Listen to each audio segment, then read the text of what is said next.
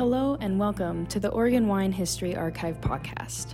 The Oregon Wine History Archive is located at Linfield University in McMinnville, Oregon, and is dedicated to preserving and sharing the Oregon wine story. This podcast shares these stories through oral history interviews we've conducted throughout the industry. Please enjoy today's episode. My name is Rich Schmidt. I'm here with Piper Underbrink at Privé Vineyards in Newberg. It's January 27th, 2022. Piper, thank you so much for joining us today. Thank you for having me. Uh, first question, and the biggest, easiest one to get started, is why wine? Well, that's a good one. Um, have to say I've heard it before, but um, you know, wine for for me growing up, it was really a way to learn about the world, learn about different cultures, environments, science, art. Um, you know, it was, it was kind of a way to talk about a lot of things in our family. And so it started at a fairly young age, sipping wine with my family at dinner and kind of um, using it as a way to talk about sensory experiences, historical context, um, the arts. My mom's an artist, so it was um, kind of a good way to mesh all of our, our different backgrounds into um, one storyline. And so started really young with a with a beautiful appreciation and, and a good experience with wine, and so um, I kind of just just continued loving it and continued fostering that that side of, of myself. And. Um, wasn't until I graduated from a liberal arts school in New England that I was like, uh oh, everyone tells you to follow what you what you're passionate about, and so um, when I graduated, I, I realized I didn't really want to do what I had studied, and didn't have a job, and so I um, I thought the wine world would be just a fun a fun place, and I thought it would just be a stop on on my life roadmap, and uh, fell in love with it, and ended up being kind of my my life's passion and goal. So yeah, roundabout way to get there, but. pretty pretty common it seems, right? Right. uh, well, let's talk a bit about your life before wine. Tell me about uh, kind of where you grew up and, and then where you went to school. So I grew up in Central Florida on a cattle ranch, a uh, beef cattle ranch. And which is funny because a lot of people in Florida, you say Florida, and everyone doesn't realize that Florida is a major agricultural player in the US, um, especially for beef cattle obviously also citrus. Um, so I grew up on a, a, beef cattle ranch that had uh, 2,000 head of cattle and worked cows with my dad. Um, growing up, rodeoed, um, something my mom would always say I should share, but I don't readily share, was that um, I was Florida High School rodeo queen.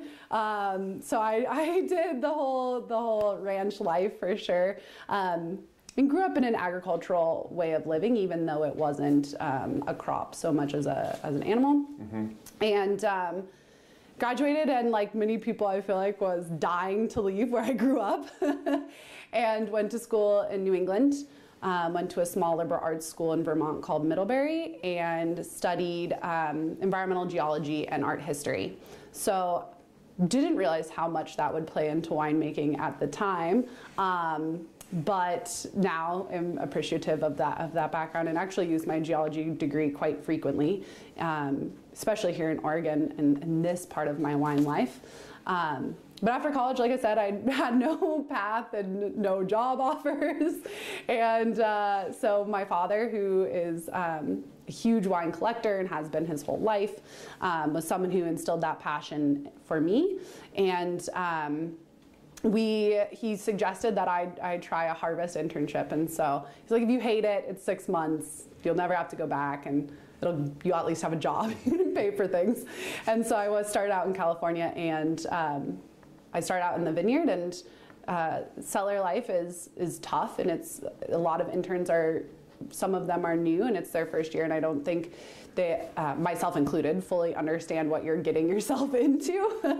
And so of the it's a fairly small operation of four interns in the cellar three quit in the first two weeks because it was just like it's just a lot. It's crazy hours. It's um, intense. It's a lot of lot of cleaning.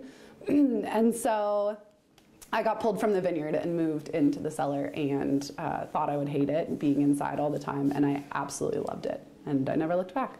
Went to UC Davis uh, shortly thereafter for graduate studies and graduate programming. Um, stayed working in California for quite a while, worked at a couple other wineries. Um, went to Utah, started an urban winery with a friend. Uh, very fun, huge learning curve.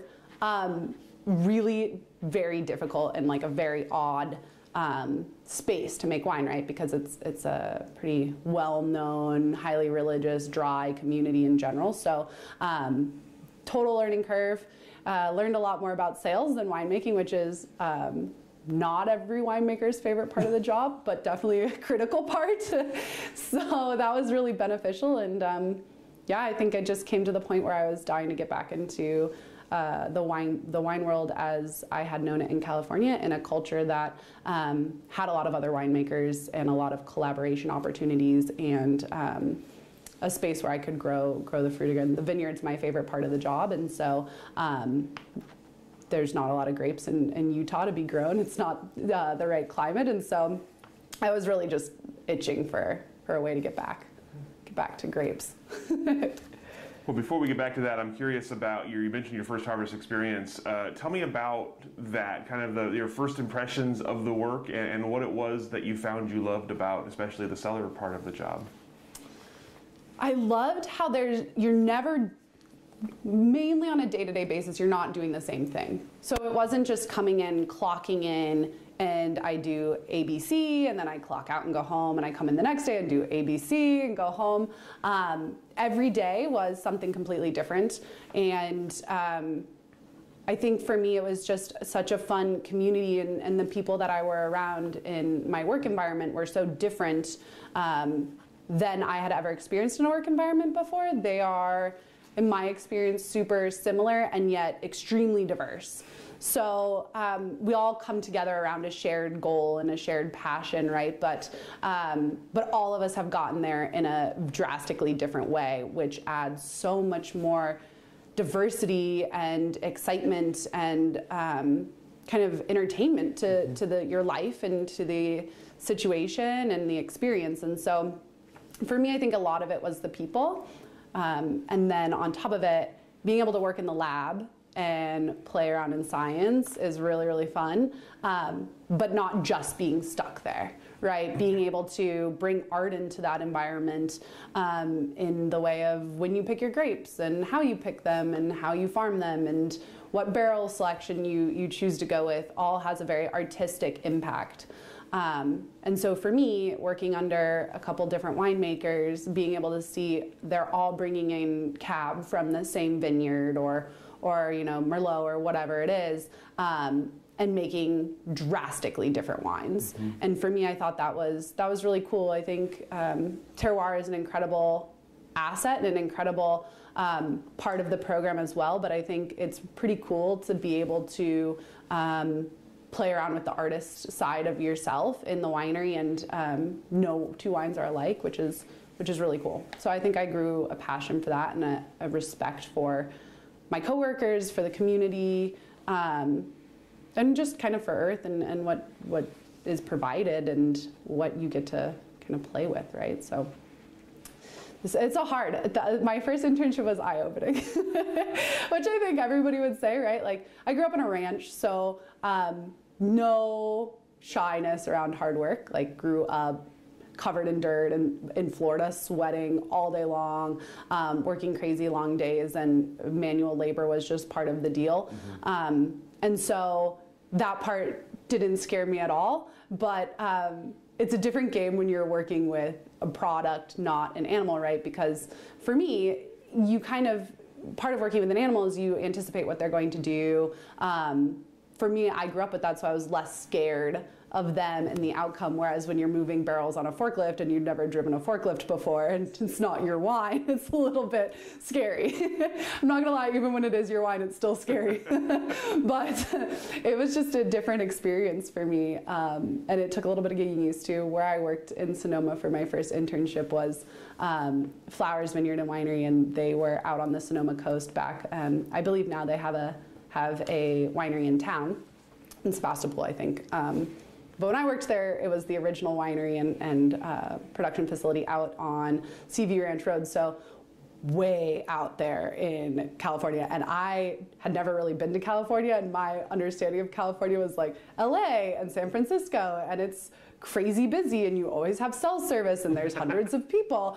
Um, that is not the case. I lived in a lean to barn on the top of uh, a cliff overlooking the ocean, which was really cool not as romantic as it sounds like definitely no bathrooms like definitely camping. And i didn't really grow up camping so that was uh, kind of crazy for me. And yeah you'd walk to work and i would go three weeks without seeing anybody but my two other coworkers. And we didn't have cell service. We had really spotty wi-fi.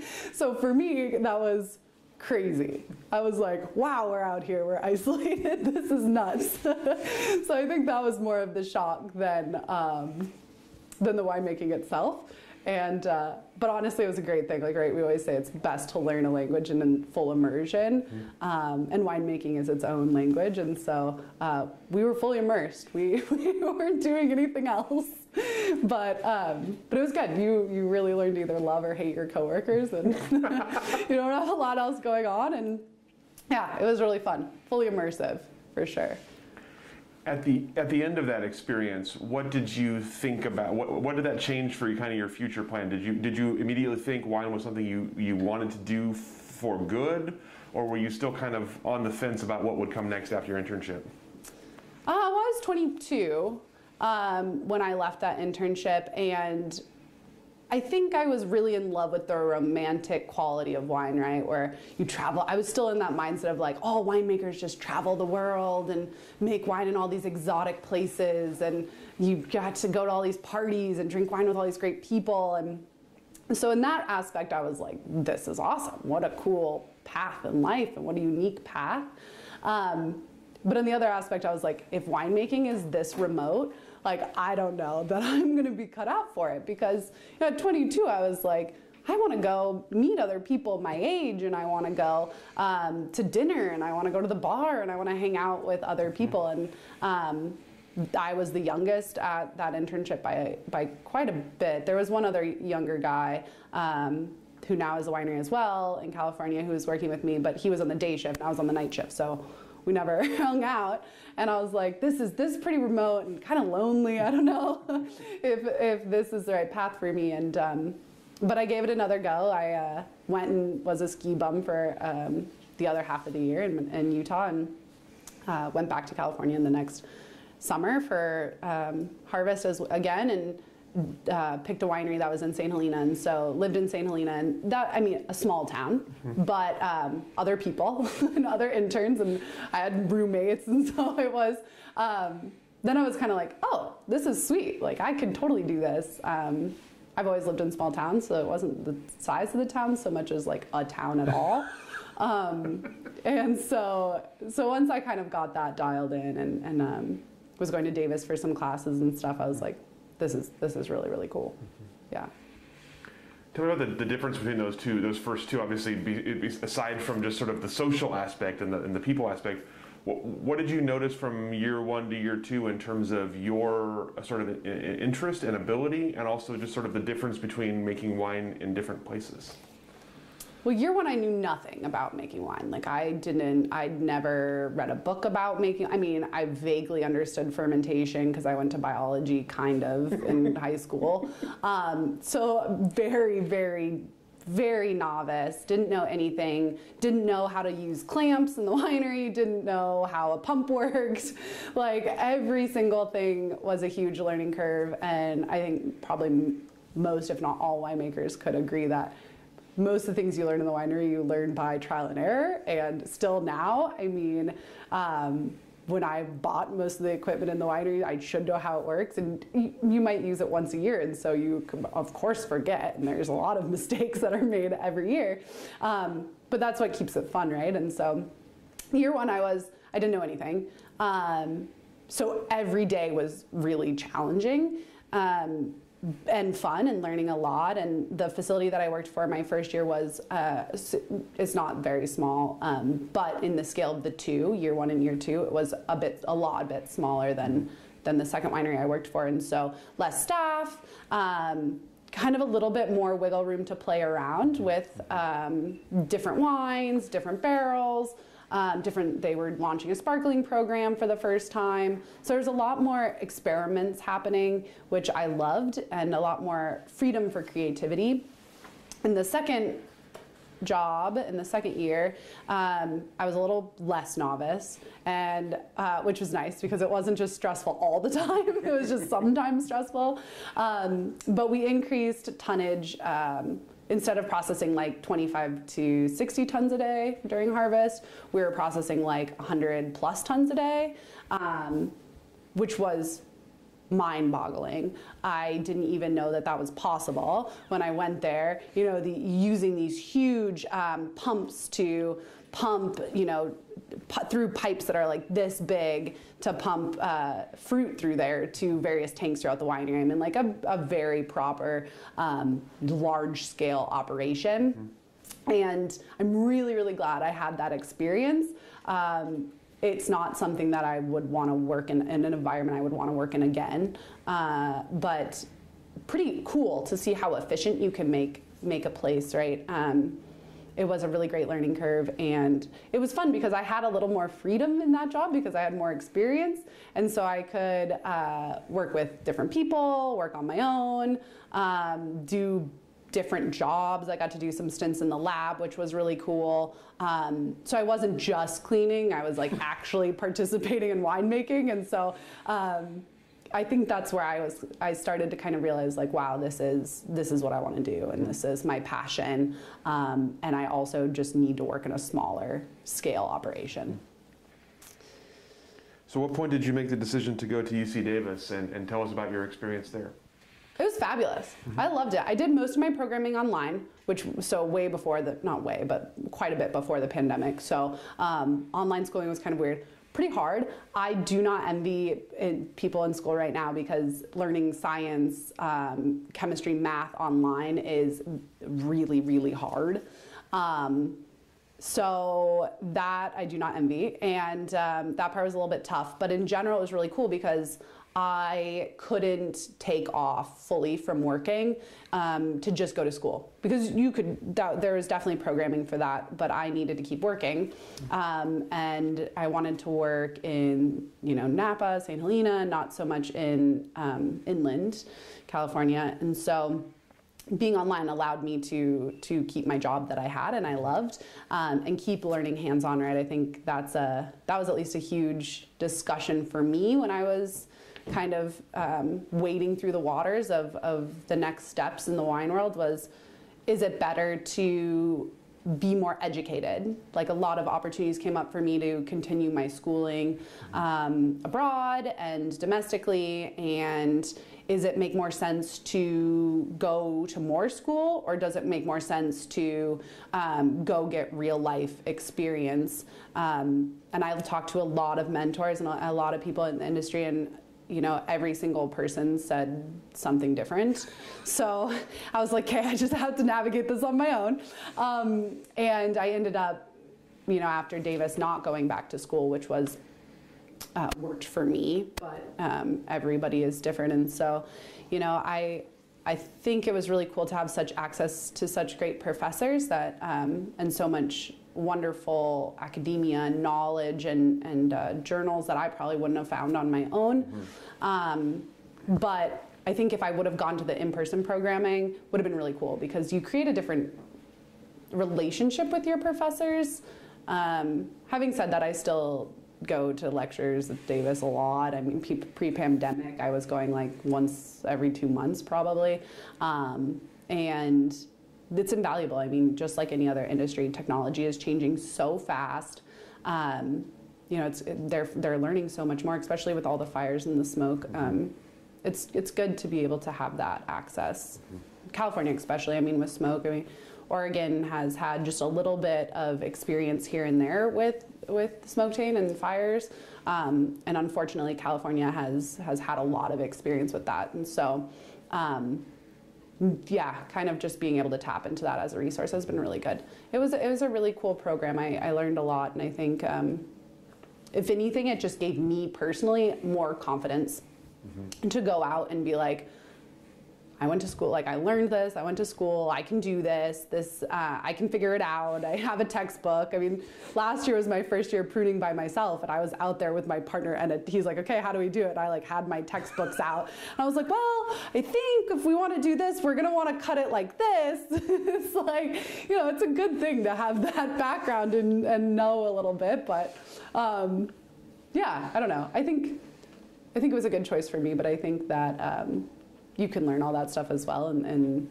working and firsthand experience. And honestly, um, while the schooling is really cool, nothing beats first-hand experience in the workforce in the wine industry because every single thing is different. Mm. Every vintage is different. Every fermentation is different. Every fruit is different. Every bin in your winery, every barrel, like everything um, alters something has some sort of an impact. And one, you know, one year the corner of your winery might be more cold because it rained more, and now that that's wetter there, and like, so you know, you just got to kind of live it and and experience it and tuck a little tip into your pocket every time you learn something new and hope you remember.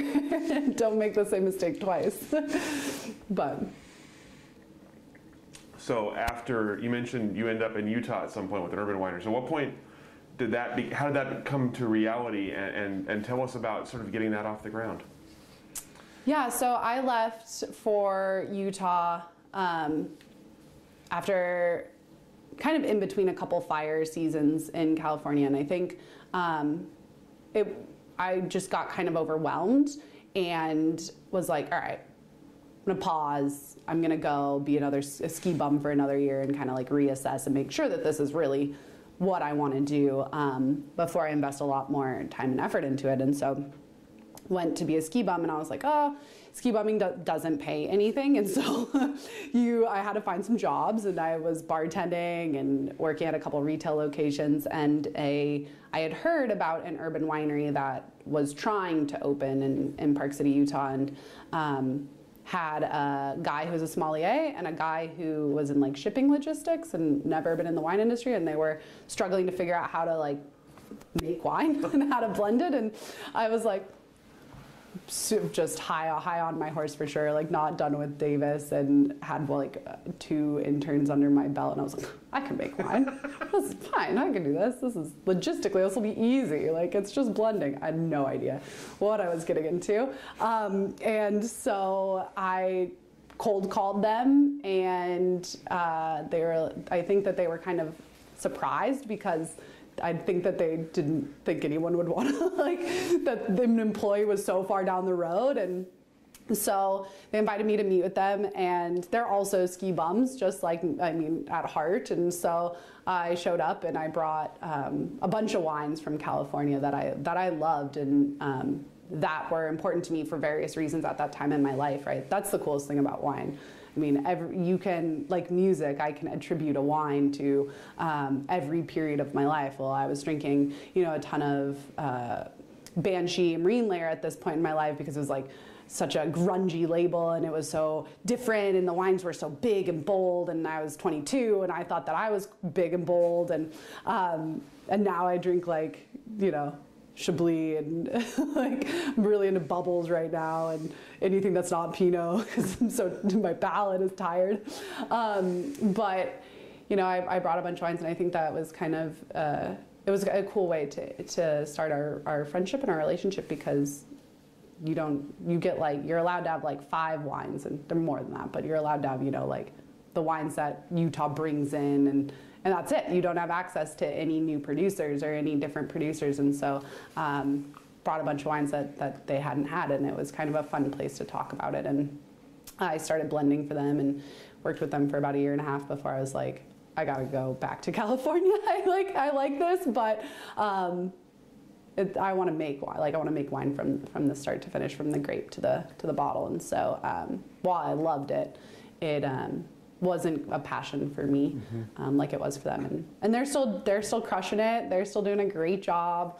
Um, they've grown immensely and, and, I'm really proud of them. But um, but yeah it was a cool stop on the journey. And he as a som he's much more focused on wine sales. And so um, I learned a lot, a lot from that experience in terms of wine sales because I'd never even seen and these big wineries. Like there's so many different departments, and you, I never even had talked to anyone like from the tasting room or from the sales department, and so uh, it was it's invaluable now as as a kind of a family-run show where you have to be able to do it all, and so it was, it was a really good experience.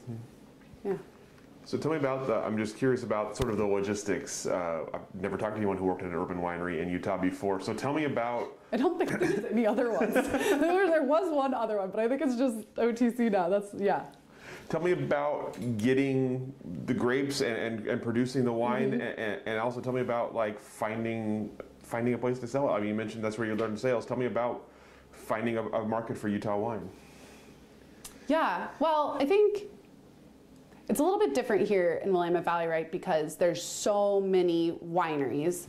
So kind of the the novelty of being like a homemade wine in your town and that's your brand because it's from Newberg or or whatever, you know, there's there's hundreds of wineries in Newberg, so there's, you know, a lot of home brands, right? So um, that kind of novelty doesn't really exist here, which is why I love it here. Um, there's so many people to learn from, but there it was like the idea that that they could have a wine winery that makes wine in their town was like so cool and so novel for so many people. Um, and so I think it was sales, local sales were pretty fun and, and pretty easy because um, it just, we, we were, there was nobody else doing something like that. And so that was pretty cool. Um, sales in the state of Utah runs through um, the state department, and so uh, it's all a control state. And so um, that was really eye opening because you have to go into a room of people that don't really drink and try to explain why they should spend money on your product, um, especially since they're really focused on the bottom line. Um, which we can all pretend as winemakers that we are, but I think at the end of the day, we're, we're just trying to afford our habits. Um, and I mean, not everybody, but I, I think a lot of a lot of us and the ones I've talked to over the years are just trying to keep affording to uh, create their art and keep innovating. And um, so it's, that's kind of a weird conversation to have as a, as a winemaker is like, well, you should buy it because it's awesome and it's really good and it's innovative and here's all the ways that I like am changing the world of winemaking with this bottle and, and they're like okay like how much money are we going to make? Well not that much but it's like um, kind of a whole different conversation and um, and an adventure in and of itself and it, it you know I was in my early to mid 20s and so um, that's that's kind of where I first started to experience um, being a young female in a largely older male dominated arena um, and having to explain why I would be able to teach them something or, or why what I was saying would be even remotely valuable to them. Um, and so that was a, that was kind of a weird place. Uh, before that, I had gone to a really liberal school where, um, I mean, for the most part, um, sexism and, and ageism wasn't really, you know, as a place of fostering curiosity and creativity amongst everyone. And so um, I hadn't really experienced that. Same at home. Um, and in the wine world, I hadn't really. I was the intern, so of course I didn't know anything, and everyone was teaching me anyways. And so um, the roles were just were just different. And so it was kind of the first time that I had to kind of experience that. And I, I went on to work at a, a distillery and distill for, for uh, three years and after this um, in Utah. And, you know, if anything, that's, that's definitely where I learned that as well. I mean, at least in wine, there's, there's a larger um, group of people, a little bit more diversity in terms of age and gender in the distilling world, that is not true. I mean, there's now starting to be women in different ages for sure. It's starting to, to be more um, open and, and diversified, but you know, in Utah, it was it was not um, at all. And so, I learned that a lot.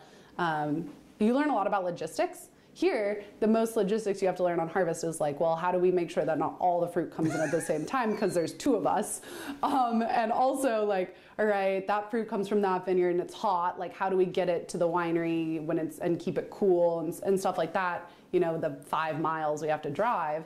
Um, in Utah, it's like, how do we get the wine from Washington to Utah and not just make sure that it's safe, but also how do we get it across state lines and what are the logistics there and how do we deal with the government in terms of licensing and um, taxes and everything like that. So uh, that was that was crazy. And thankfully, I don't have I don't really have to do that anymore.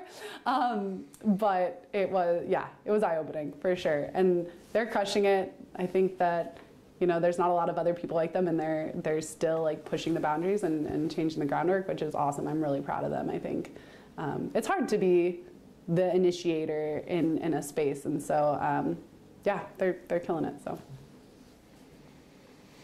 So you mentioned getting into distilling after that. You've had a couple of other things you've done. Uh, tell me what, what brought you back to wine and, and what was your sort of next wine step? Well, I think I always wanted to be in wine. And I just couldn't figure out how to afford to be in wine without um, being on the road a lot. I love traveling. I am also love being at home. Like I'm a homebody. I love going on adventures, and I'm an extrovert and an introvert equally. Um, so for me, the whole novelty of like harvest in the U.S. in the fall, and then harvest in the southern hemisphere in the spring, wasn't really appealing to me because it's a lot of time on the road and I love being around my family. I love being around my partner. Like I wanted to um, kind of be in a place that I had some sort of roots and some sort of family, and and so um, be it biological family or or made family, mm-hmm, right? Mm-hmm. Um, and so I always knew I wanted to get back to wine, and I just couldn't figure out how to afford to do it in a way that I could stay and not have to keep coming and going, and be in the side of the wine world that I wanted to be in, which is the winemaking side, and, and not so much like marketing or, or sales or something like that. Um, so I kept trying to do that. I kept trying to figure out how to make enough money to do that. Um, and I think I always struggled with just, I felt unready. Mm-hmm. Right, I think we like everybody talks about that in terms of starting a business, and and you really do just have to like. That's annoying when people are like, just jump in, you'll never be ready, and I'm always like, well, that's annoying um, and not helpful, but it's true. Like now I'm that person. you have to just jump in. Um, and do it, and you'll never be ready. Uh, and so I was just waiting till I felt ready to, to do this, and um, was like, well, I should keep doing alcohol. And I left the urban winery, and there's not a lot of other alcohol avenues in, in Utah, and I wasn't quite ready to leave my family uh, there, and so I started distilling because that was the best the next best thing and, and it was really fun for a while and I learned a lot and you know, I think like, I just got to a point and I grew up a little bit, matured a little bit, or I was like in my mid 20s, so I was still learning myself about myself. And so I finally got to the point where I was like, I, I think I just have to go and I just have to have enough confidence and just just do it. So I gave myself a two year timeline and I waited till the end of two years and then I left and came here. and so, why, so why here? Why did you come to Oregon? Um, well, when I started thinking about this, at like kind of the two year mark, I had met my partner who um, is here with me at Privé and um, helps run Privé. And um, I, we had met in Utah and we had met around a mutual love for the mountains and the outdoors. And um, kind of that was always the thing that, that held me back in, in Northern California and, and keeping me from wanting to go back there was that um, I struggled not being close enough to the mountains, um, not feeling like there was a really strong community of, of mountain lovers in the way that I loved the mountains. Um, so, you know, I was used to going on mountain bike rides at lunchtime and skiing and um, kind of my whole life was, was centered around that. And so Oregon has a really good reputation of that, and, and after having been here for two years, last year was a little bit of a weird year with the pandemic and starting a business, but um, other than that, I think you know this year we've we've definitely gotten outside a lot more, and, and having the mountains so close, the coastal range, you know the Cascades, all of the the volcanoes and the beach. It's an outdoor lover's paradise, and so that mixed with I knew from day one I wanted to make Pinot Noir. There was no question in my mind. I uh, made Pinot Noir my first harvest and I absolutely fell in love with it. And I studied it religiously. I loved the way that, you know, that's all I ever wanted to order when I sat down to have wine. Um, and I've since made, you know, worked at places that make cab and all these other things. But um, Pinot was my was my favorite thing. So I was like, okay, Pinot Noir, have to have the outdoors. Um, and Oregon was just the, the place to do those things. So before we get back to Oregon, I'm curious, what about Pinot? What, what, what did it for you? What, why was it so exciting to you?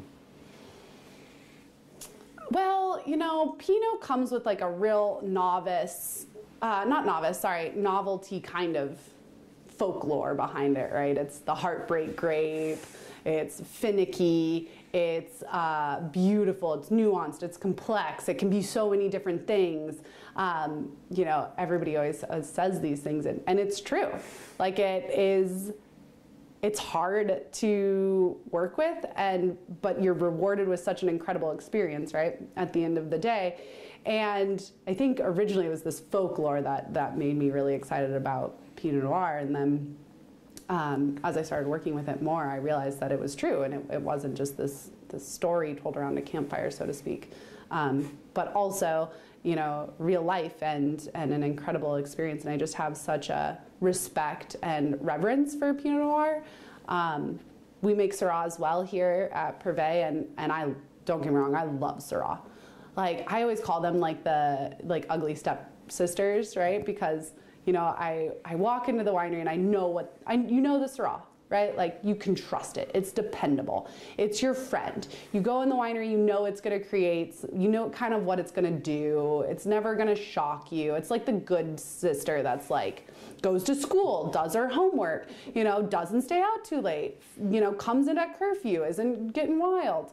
Um, and then Pinot's like, who knows?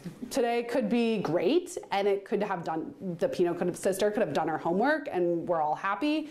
Um, and then it could be horrible, and she could not come home from school ever again, and like be out there wild, and like calling me at 3 a.m. Like, it just, it's unreliable, which I love because it's so fun. Every day is a new challenge. You're learning something new. You're figuring out how to work with it. Um, and you have to try all these cool new innovative things all the time. And um, for me, I love Pinot because of that. And, uh, and at the same time, it's, it's a challenge, right?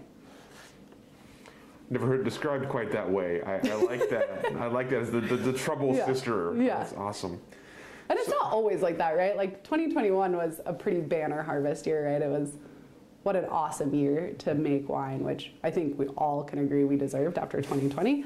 Um, but, you know, that was perfect. It was great harvest rolled into a great cellar year, and um, it's it's been the best sister ever. Uh, but we've had years where it's like, who knows what we're gonna get? Every day you walk out to the winery, you're like, hope it's working today. like, so I think, yeah, it's not always that way, but a lot of the time.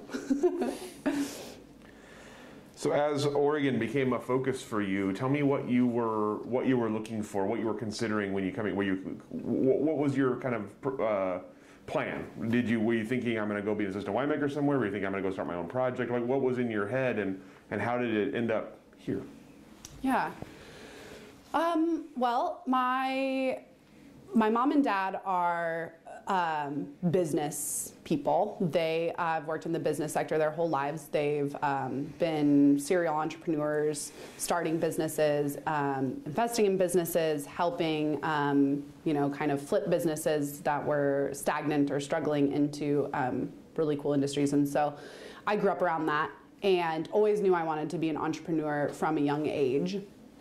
And so I uh, pitched my partner and my parents a whole business plan and a business idea, and you know we all had our monetary roles to play and our our uh, our parts that we were adding to the to the bigger pie, and we all had our intellectual parts and our emotional parts as well. And um, you know, for me, it was I'd always watched my dad and my mom do all these business deals growing up, and I kind of had always thought, wouldn't it be really incredible to be able to do a deal with them um, as a family unit? Because we're really, really close. I'm an only kid. Um, I grew up with them, you know, we're the three musketeers. We've been tight since I was little. And um, I always wanted to be able to do something and leave a family legacy with them. And when I met Ben, um, bringing Ben into it was just kind of like the icing on top, you know, and, and getting to have um, someone who I look up to and respect so much and, and love and cherish be a part of that as well. Um, with my parents, whom I love and respect immensely, you know, it was, it was just kind of a really cool idea for me and an opportunity as well. And so, kind of pitched the idea that that we should uh, the four of us get into a, a, winery and get into the industry and, and start a start a winery. And I, I kind of knew that um, I didn't want to start a label or a brand from the ground up. I coming out of the distilling world, um, working with a new brand, it was it's hard. It's really hard. Um, there's a thousand vodka companies and brand, not more than that, there's millions of vodka brands. Um, so to create a, a, whiskey that stands out is, is so much more about marketing than it is about the art of the product. Um, and I didn't, I didn't want to play that game. I, I, I just wanted to make really great wine. Um, and so I thought maybe it would be easier to do that if there was already an established brand in place. Um, so we were kind of looking at that. We wanted a, a vineyard, but not a crazy huge vineyard because there's it was agreed that there's one person working.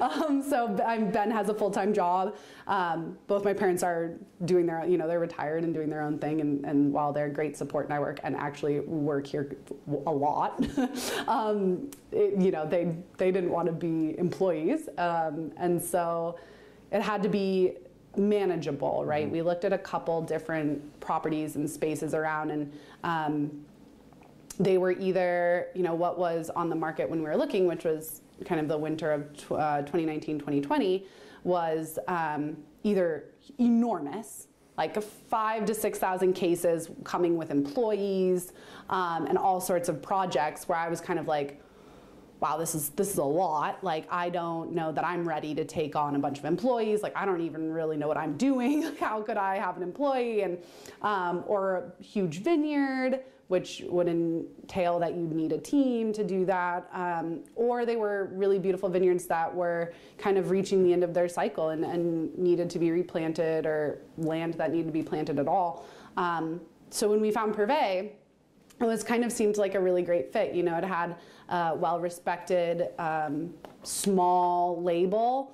It had, you know, a fully working winery, a house that we could live in in the interim, um, two acres of vineyard, which seemed really uh, daunting to me at the time, but is uh, really doable for two people to manage. Um, and so on the weekends, and so uh, it kind of just worked out really, really well. And we met Mark and Tina through a mutual friend, and they had taken this place off of the market because of COVID was kind of coming back and they had been trying to retire for, for a little while and just hadn't found their own person. And I think when COVID hit, they were like, well, we're in this for a while now. I think we, were, we won't be retiring anytime soon. And, and um, yeah, I, I, talked to Tina on the phone and uh, fell in love with her and they became like family. And so um, they felt really comfortable that their baby that they had been nurturing since the early 90s and started the Privé brand in 2000 as a, a husband and wife duo was going to another small family owned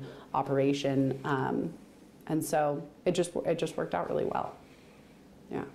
Definitely interesting timing. I'm, I'm curious. Yeah. I'm curious what added complications the timing of that added for you. I mean, what, in terms of what you were thinking, in terms of re, realistic goals and, and, and that buying it right at the beginning of, of, a pandemic, what did that change about how you were going to approach your, your sort of first few years in the in the in the new mm-hmm. role? Yeah. Um, well, we didn't do any tastings that first year, which kept me up at night a little bit, um, but also was now looking back on it really great because I was trying to learn all the other aspects of the business um, and the property. And so it was nice to not have to also be giving tastings. Um, also, we didn't have any wine to sell, so I don't really know what we would have done with tastings. It was kind of nice that we couldn't give tastings anyways because we had nothing to sell. So um, it, it, worked out, uh, which is the bane of like every new new uh, winery or, or, owner or anything like that. So it actually kind of worked out in that regard. It made um, learning the business a little bit more complicated. Um, Ben's family is um, immunocompromised, as is um, my mother. And so at the time, she was going through some cancer treatment. And so um, it made it really complicated to have temp employees or um, even work with the previous owners since they were, you know, living their, everyone was living their own lives. And so um, it was a little bit hectic to try to kind of navigate how to work with one another. Um, but other than that, you know, it, it, kind of worked out in our favor. It gave us kind of, um, it was almost like putting pause on, on some things that, you know, would have taken away from us learning the vineyard, the winery, the fruit, the style. Um, we could really focus in on that and, and, hone our craft before we started trying to figure out how to do tastings. Um, all of our sales are direct to consumer and so to our wine club. And, and we were so lucky that you know the wine club um, really responded well and accepted me um, pretty well. And and you know we because we had all of this time that we weren't running tasting room events we could I could talk to the wine club members you know for an hour on the phone and and answer all their questions and um, explain who I was and my background and why they should trust me. And um, you know, I think that unfortunately there ha- turnover in the in the industry has um, tend has tended to be a lot to larger monopoly style brands, um, which has created kind of a, a, distrust of turnover in general, right, a, of a lot of wineries. And so when um, we announced that we were taking over immediately the response was, you know, oh my God, you're going to change everything. Nothing will ever be the same. The wines are going to be completely different. We had a relationship with the previous owners and now we don't know you. And, and it was really easy to just say like, we're, we're just as small. Come, I come have coffee with me in my living room. Like it's the same, same experience in the same style. And, um, you know, it's just my partner and I and, and when you call our phone you still just get one of us like there's um, no one else to answer so i think um, having the time to really cater to, to the club members and, and mm-hmm. become friends with them like mark and tina were was uh, really beneficial for us and, and actually is, is really cool i mean i love you know, I always say that I have like a thousand friends, um, and it's so nice because it's fun to be able to answer the phone and say, "Oh, hey, how's the kids? How's your husband?" You know, and and with COVID, it's it's really been one of those things where they have someone to talk to as well, and they're like, "Wow, it's been." It's the first time I'd ever answered the phone with someone I didn't innately know, and they're like, "Yeah, it's been hard," and you're like, "I feel you. I agree. It's hard. like, talk talk about it because that's okay. Like, it, it's good to do that." So it was nice to be able to offer that for people and, and create a, a bond with our with our Privé family. It's it's been really nice. So other than that, we haven't really. I mean, we haven't been able to do that many events which has been a drag, you know, and, and meeting people in Newberg has been complicated for Ben and I, you know, right? We're like 30 and we moved here in the middle of a pandemic and we don't have kids um, and we work from home.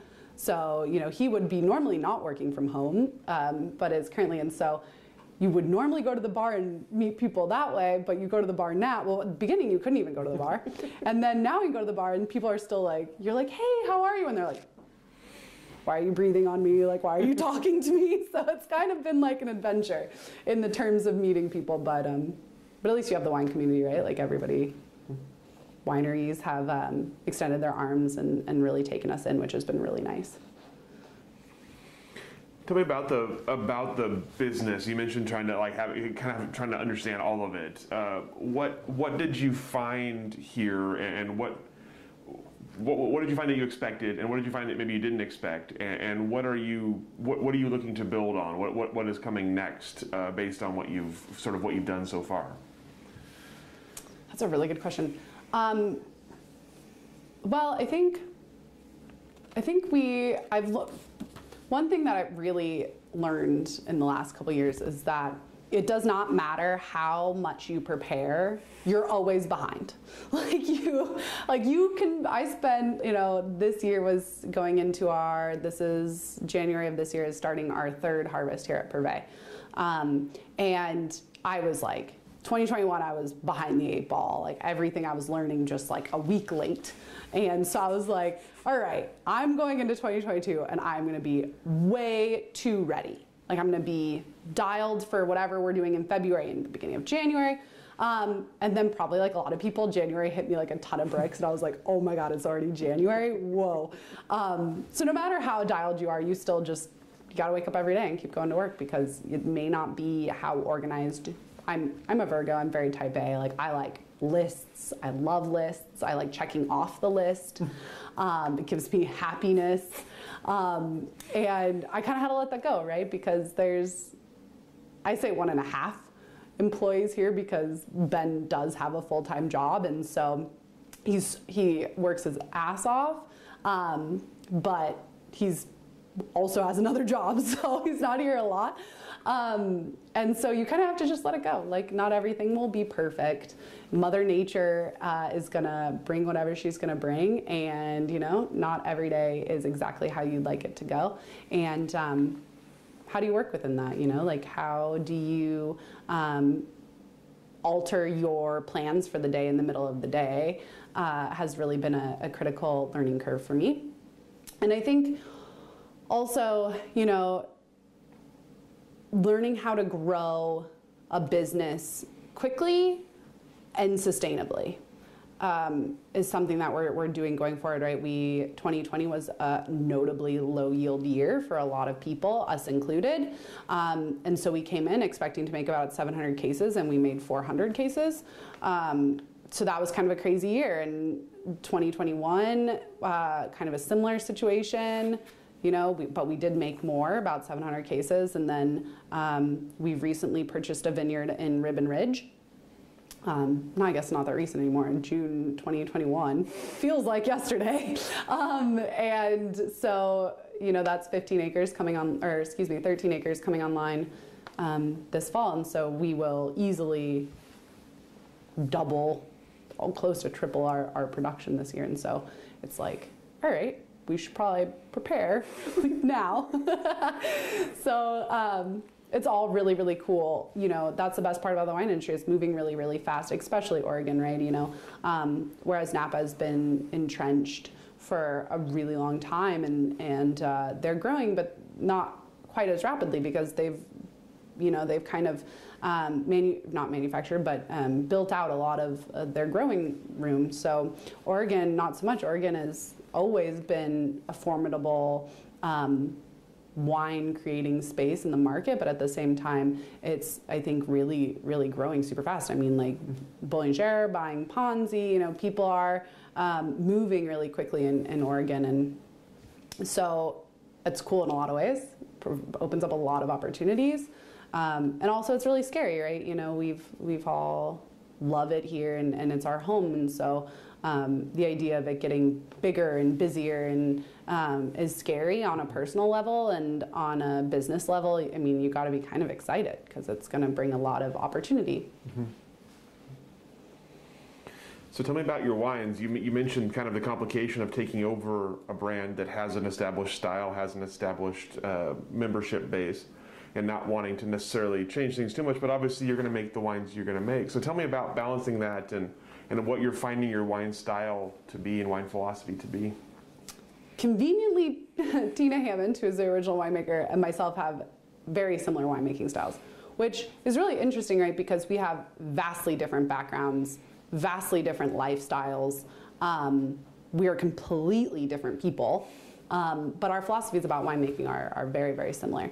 She's super traditional and pretty old school in her winemaking style. I'm a little bit more open to innovative um, ways of making wine.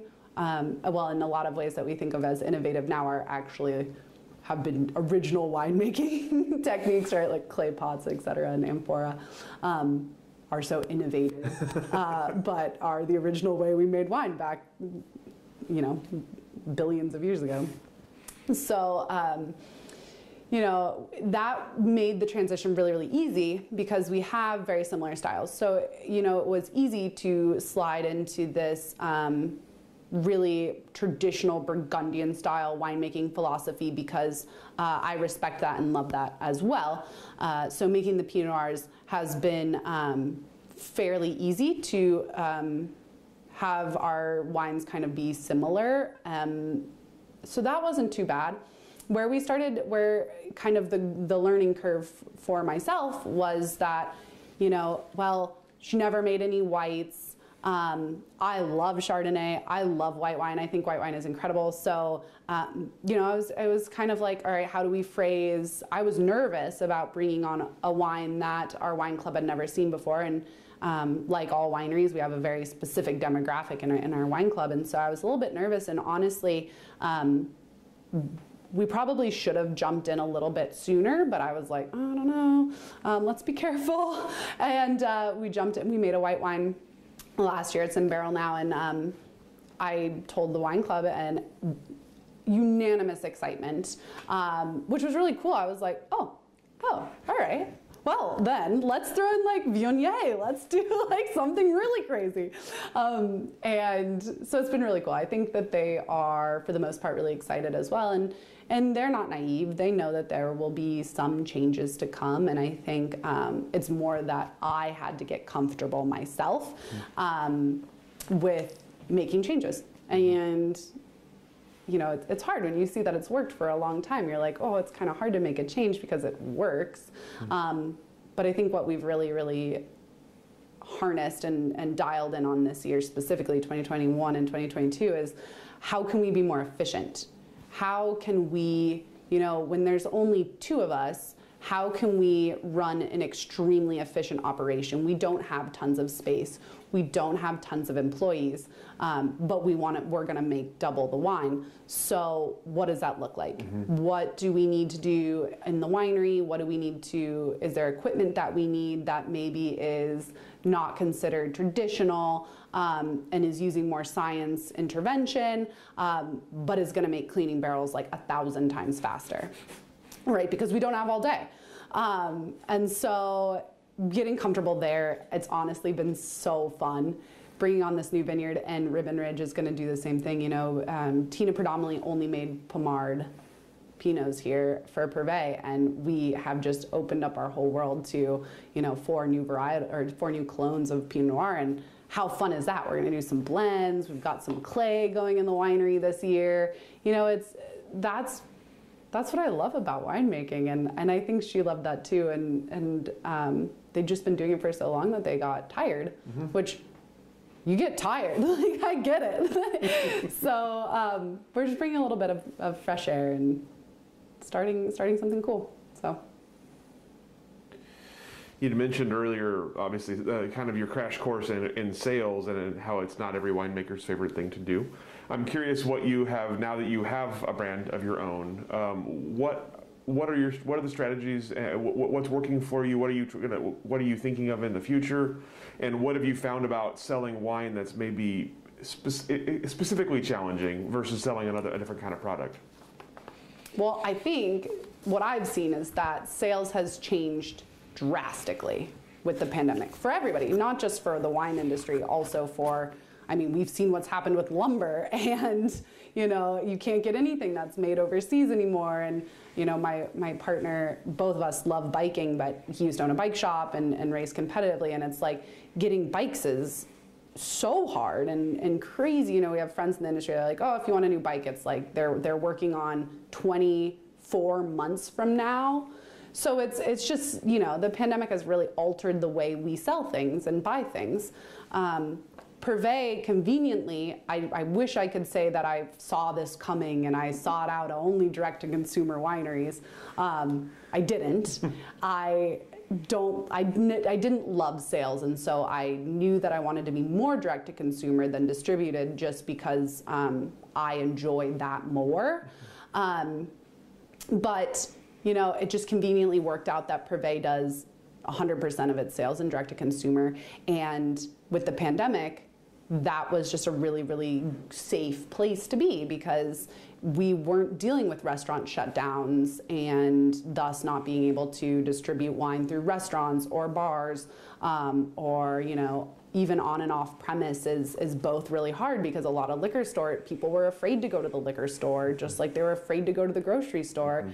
And a lot of states you can't order liquor online um, or for curbside. So it was um, we weren't impacted drastically there. And, you know, I think going forward, I always kind of thought as we grow, we'll do more distribution on and off premise. Um, and having lived this now and, and experienced it for the last couple years, I, I don't know that that will ever, I do know that that will never become a huge part of our portfolio mm-hmm. um, by choice, uh, strategically. I think that it is too volatile, um, and I, I don't know that I have enough trust um, in the future not having these pandemic situations occur more frequently. Um, so, or you know, whatever the variants are with with COVID, you know, shutting it down, you know, with Omicron, shutting it down again after we've just been out of Delta. You know, it's it's just too volatile um, to feel safe, I think, and so for us, we'll we'll stay very focused, direct to consumer. Um, as we make more wine, I think it would be really cool to have very strategic distribution points, right? Um, because it is fun for our wine club members to go to their favorite restaurant and see our wines on the list. You know, that's that's um, a really cool experience for them. That's a cool way for us to gain new members. Um, so I do think that that select distribution is in our future. Privé has always been a very cult uh, focused winery. We have, you know, our, our die-hard followers, and other than that, nobody really knows who we are. And um, I was a little worried that that was going to be a hindrance. Mm-hmm. And honestly, having lived it now for a couple years, I think that it is such a honor um, and such a cool kind of way to operate because it makes our job more fun. We get to kind of play around a little bit more, and we get to create really cool relationships with awesome clients. You know, it's mm-hmm. um, it's been really a kind of a cool adventure. I was a little worried, but it, it actually has been. I would do it again. yeah. Even during a pandemic, you would do it again. Yeah, yeah. I think. Um, yeah, even you know, direct to consumer is a really. I think people were starting to move further away from from DTC sales, um, bef- like 18, 19. Um, and then everybody just came right back because that's the easiest way to sell wine right now. And uh, people love it because it gets shipped right to their house. They don't have to interact with anyone. Uh, and I love that. I love when wine just comes to my house and I don't have to do anything. That's great. Um, and so, yeah, I, I think that we'll see see people kind of be a little bit more timid to jump back into the, the distribution world and especially if you're small it's it's hard it's a, it's expensive to distribute wine and if you don't if you don't have a huge company um, it doesn't it's not always the best economic choice mm-hmm. earlier you mentioned the, the, the wine community here and, and, and i'm curious about you mentioned get, kind of getting to know it. I'm curious about getting to know uh, the wine industry, a famously collaborative and uh, physically close uh, industry that's been sort of separated for the past couple of years. How have you gotten to know your neighbors and your and your uh, and your peers, and um, what have you found about the Oregon wine community so far? Well, everybody's super welcoming. Um, we just started meeting people by going to tastings, kind of. Uh, when we first moved here, where everyone was in shutdown. But then, kind of when 2021 rolled around, people started kind of uh, opening tentatively, and you know, Ben and I were dying to see anybody that that was different than each other. So we were all about we are like, we'll risk it. We'll be your guinea pigs. like we don't even care. Um, and so we went to a lot of tastings, and, and we still go to a ton of tastings. I think. Um, well, first of all, I love going to wine tastings. I think they're immensely fun. Uh, and you know, and then when you think about it from a work perspective, it's a great way to learn and to meet people and uh, to try new wines and see what's out there in the industry. And so, twofold, they're really fun. Um, and so we started going to wine tasting. We started to meet people in the industry, and everybody has been so nice. Um, in our direct circle, you know, we've we were lucky to meet Hazelfern like the day we moved here. The previous owners were good friends with them, and so they were like, you know, here's another young couple doing the same thing. You should know them. Um, and it's so funny because everywhere we've gone, every single person has been like, well, have you met Hazelfern? Like, have you met Brian Laura? You should go meet them. They're like in your circle. And we're like, yes, we know them. so it's actually really, really funny. Um, but it's been so nice to, it's just nice to have anybody, mm-hmm. you know, when you move somewhere new. Uh, but it's especially nice to have someone that's in your industry. Like, I know if you know, we're, we're small. We don't have a backup destemmer. We don't have a backup uh, tractor. So if something happens in the middle of harvest, you you need to know a few people, and like everybody knows that we would in an instant help out in any way that we could. Um, and so it's cool to, to know those to know people like that. Um, we hike up through Medici all the time. It's the back of our property. You know they're great as well. And um, Oliver Springs we we met recently as well. And and I think uh, it's starting to be a lot easier to meet people as as everybody gets a little more comfortable with the new normal. Um, right, the new normal. Mm-hmm. Who knows? Um, but you know, people are starting to come out a little bit. And honestly, I have to say, we've most of our friends are brewers because they they're never really shut down. You know, brewers are the hardy bunch, and uh, so we we would go and they always have outdoor seating. I don't I don't know if that's like a requirement of breweries, um, but every brewery I've ever been to has some sort of outdoor seating already in place. So they were just ready for the pandemic, um, and so you know we met Wolves and People are great. Um, I've been out to Crowing Hen. Um, Michelle and Ryan are, are, wonderful people, and, and it's been really fun to meet them. And restaurants as well, you know, like we try to get out as much as possible. And I, I found Oregon to be immensely welcoming um, and, and a really, it feels like home. And I'd heard that through the winery grapevines um, when I was looking for a place, and California isn't not that way. Um, but you, it takes a lot longer to find the right people. Mm-hmm. And once you find the right people, then you have your tribe, right? And they're fiercely lo- loyal to you. And I, I have such incredible mentors in California that I've made through living there but everyone always talks about how friendly Oregon winemaking is and, and how friendly everyone in Oregon is. So um, I was glad to get here and kind of see that that's that's the truth. and you know, we've uh, when we ended up at Ribbon Ridge, we met our neighbors immediately. People were putting you know notes in our mailbox saying like, "Come on over." You know, we'd love to have a glass of wine. We'd love to meet you. And we're sandwiched between fabulous people up there, and it's been just really nice. And you know, they'll they'll just stop by. You know, our neighbor up there stopped by over here and was just like, "Oh, hey, like you know, you, I heard you were talking about how you you're not, you know, you've only pruned a couple years." And so he's a vineyard manager. And he's like, "I thought I'd come over and see if you need any help." I'm like, that's awesome. I was like, yeah, I need a lot of help. like, that's great. And, uh, you know, we end up having a glass of wine, and, and his wife is incredible. And so it's, it's just you know people checking on you and saying like are you okay is really nice because in harvest you're everyone's tired everyone's in the same boat like you all you want to do at the end of the day is have a modelo with anybody that's not your direct partner, whom I love and is a great working partner and life partner. But like, you get to the end of working like a 16 hour harvest day and you're like, I can't look at you. like, I need a break. he would say the same thing.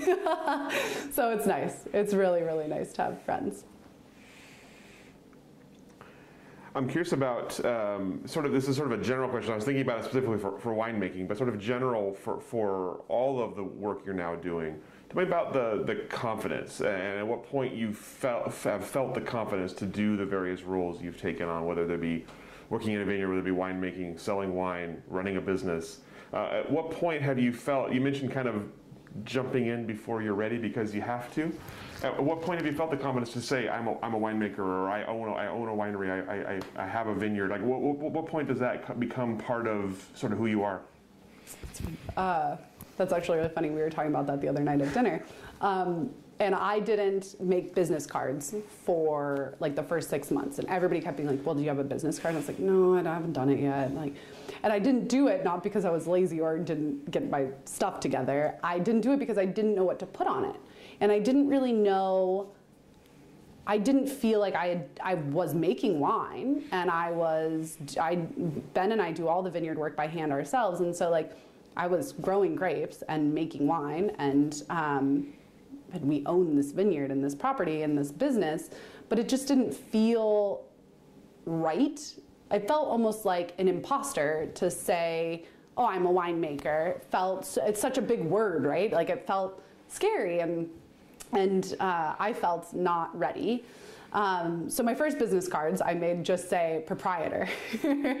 and within just a few months, you know, after making those cards, I was like, this isn't right either. Like this isn't this isn't who I am, this isn't what I do, and that's like the the last job description that I would ever put for what I do here. Um, and so we started over. We made new cards, and um, and now you know it's it's. I proudly say that I'm the winemaker and, and the vineyard steward, but. Um, it takes a long time to get there. It takes a long time to get comfortable there. I think for whatever reason, um, when you're in the industry, those are big words. Mm-hmm. They're scary words, right? To to say out loud. And so, um, I think once you, for me, I felt the shift after we did our whole January 1st to December 30th year by ourselves. And I was like, okay, like I can, I've fixed trellis systems, I have sprayed, I have harvested, I went out and picked fruit for the port. Like I, we've done every aspect of this business now, and I feel confident that I, you know, and, and everything went great. And so, um, you know, I think you just get, every time you get, you get to a point where you do something new or you experience something new and right like we always joke that since we've been here so we moved here uh, summer of 2020 uh, right after the shutdown. So since we moved here we have just experienced like unprecedented life right? Because everything that i've experienced in oregon i will like talk to someone who's been here forever and be like oh my gosh, like I didn't realize that you guys flooded all the time, or you had crazy ice storms, or it's there was fire here. Like it's so crazy. I didn't know. like, oh no, that's unprecedented. Well, that's unprecedented. Well, this experience, this is um. I was like, heat waves. Didn't know those were a thing. And he was, oh, that's unprecedented. That's never happened. I'm like. Okay, this is good. like, we've lived through a lot of unprecedented um, experiences here in Oregon, and so once you've lived through enough of those, you're kind of like, well, I think we've kind of I don't think there's anything else that could be thrown at us at this juncture. We probably won't have seen it, but we can definitely figure it out. like we've figured out these other 10 unprecedented experiences um, and survived. And so, you know, whatever the next unprecedented thing is, which there will be many um, to come, we'll be fine. We'll figure it out. And I think once you live through some of that, you're like, all right, your confidence does not, the confidence is not a, for me anyways, and how I understand it, is not a fluid thing. It's not a checked box for me. I don't wake up and now I feel like I'm a winemaker and now I have all this confidence in my winemaking ability because I now am that. Um, for me, it's like every day, you know, some days are better than other days where I wake up and I just feel confident. Um, and some days you wake up and feel confident, and then something happens, and you're like, well, our winery just flooded, so now I don't feel that confident anymore. Um, or, you know, you're like, yeah, or some days you just wake up and you're like, not today, don't have it today. Like, it's just what it is. Um, and I think nobody talks about that, right? Like, everybody's just like, oh, yes, I've been confident forever and my whole life, and I'm great. And, what, and that's awesome. I wish I could be like that, that'd be incredible.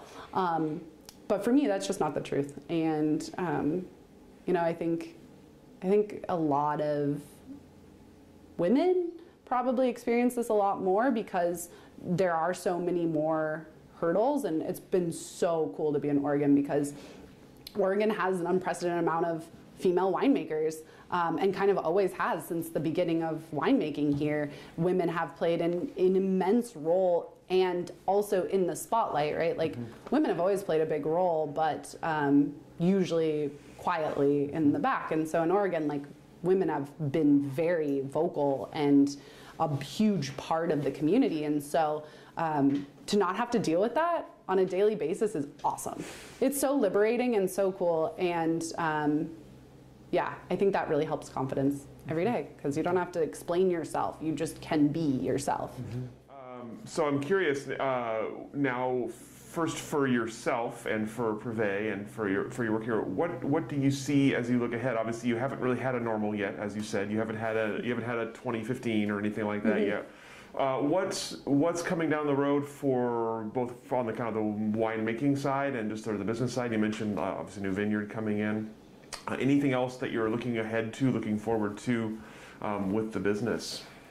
Yeah, I think we're just trying to figure out how to grow it sustainably and how do we bring on new labels and brands without freaking people out that are here and have been here for a long time because we never want anyone to feel alienated or worried about the direction. Um, we've made it very public that we will always keep the original. I call them the core four, but our, original four brands that are from this this estate, um, and then a Syrah as well. And so those will always be um, a part of the mix. Those will never change. And for me, that's important not just for our clients, but also as an homage to um, Tina and Mark, who spent you know their entire life, their entire adult life farming this land and and honestly like every day i just feel more respect for for them and for you know hazelfern and for everybody i mean we don't have kids and i could not imagine doing this job and also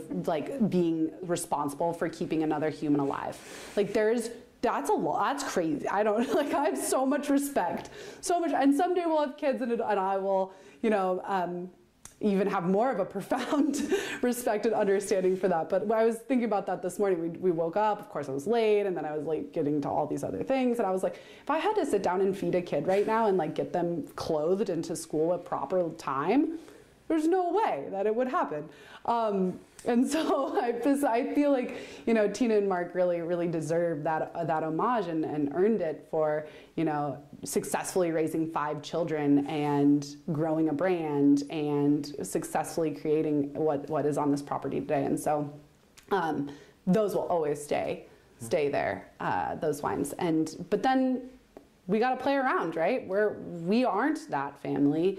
Um, and as much as we respect them we're our own people as well. And so we have to bring what we know and love and respect and, and our ideologies and philosophies and, and into the mix and make wines that we love as well and that are more to our personalities and characteristics. And also we're making a bunch more wine right? Like we got ribbon ridge. We are starting to finally like make really great contacts and mm-hmm. and connections with other growers in the community. And that's really important to me. You know i feel we recently just discovered Salud, and, and what an incredible organization.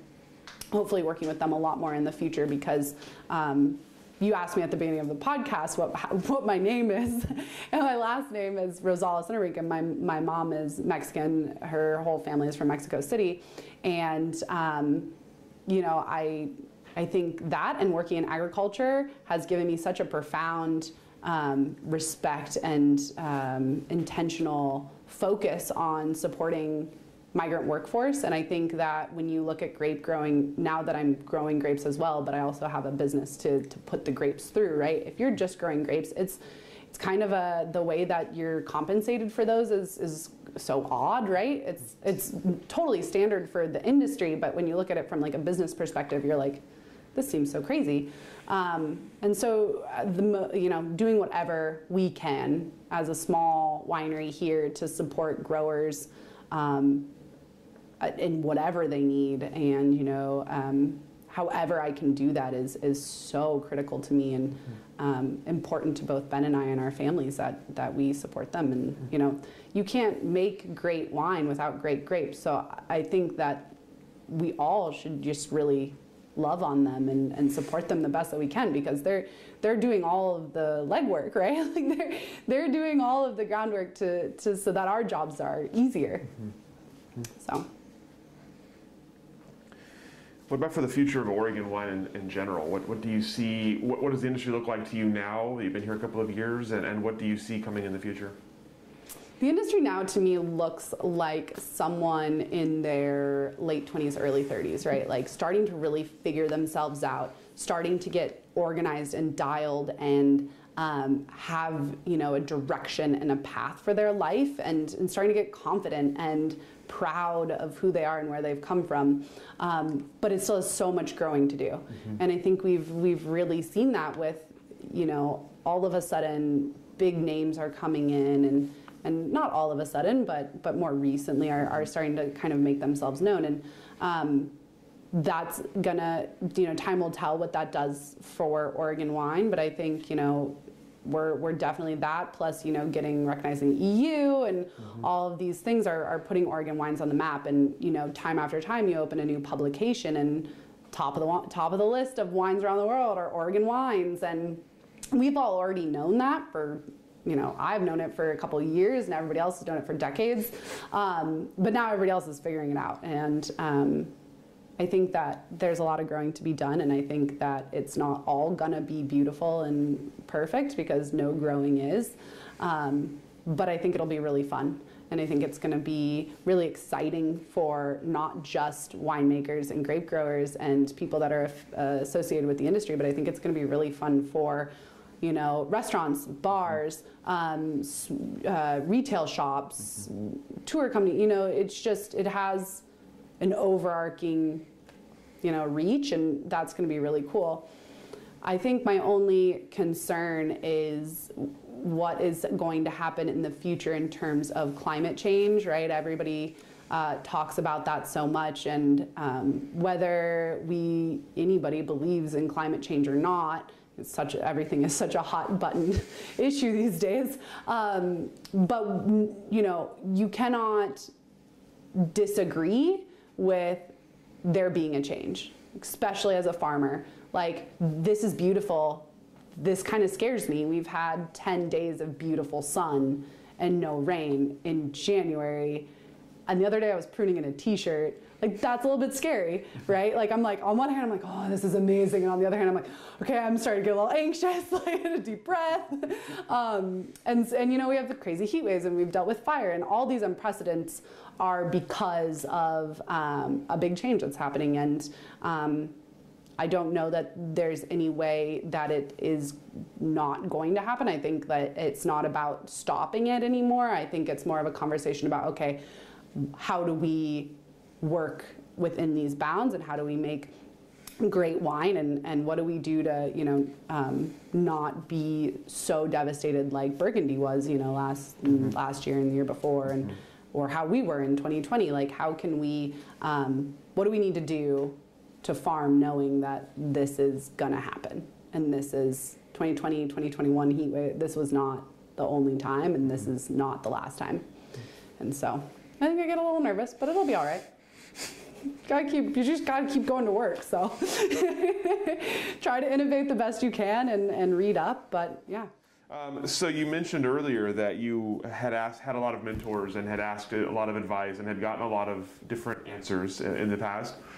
Um, looking back now, I'm curious if someone were to come to you in a situation like you had been in, you know, then what would you tell them in terms of advice for getting into the wine industry, for sort of successfully navigating some of the hurdles you've dealt with, uh, uh, and uh, for like what they should, what the best way to, to kind of succeed in the industry is? Well, honestly, I would say something that I definitely haven't mastered. Um, so do as I say, not so much as I do. Um, but, you know, this experience and especially 2022 you know i i don't i've never really done like resolutions or or anything of that nature or like a word of the year or anything although i think it's cool. Um, for me you know what i would say is don't wait just do. Like, just go in. You'll never be ready. You'll never feel 100%. I still don't feel ready, um, and we're doing it. So, you know, just jump in and, and start working, and it will all come together. And with that, trust not just yourself, but the people you're you know we're i always tell myself like i'm you're smart. Like you've got this. You've found the right people. You've put the right people in place. You know you've encircled yourself with with my partner ben with my family um, with mentors here in the valley as well as in california and with the right bookkeepers and the right uh, people who help with sanitation. You know you, you find the right people. You surround yourself with them. Um, i trust that i've picked the right people. And then um, let them let them be there. Let them support you. Let them help you. Let them work for you because you you pick the right people and and let it let them happen you know let it just be unfold you know. It's um, I'm a Virgo, so I'm a bit of a control freak, and it's really hard for me to be like, I, I know I chose you, and I know you're brilliant, and I know I've done all the research, and I know that what you're gonna do is incredible, but I'm just gonna like hold on to you just a little bit more because I'm a little scared to let you go do your thing. Um, but once you do it, it's it's far. You know, I found that person because I they're better than I am at that job or that task, right, or, or whatever they're bringing to the table, and so um, that's okay. Your winemaking is not a winemaking skill set, right? Like you're a winemaker, you're a grape grower, you're a salesman, you're uh, IT person, you're HR, you are a tasting room director, like you're everything. Um, you're compliance, like you cannot be good at all of these things.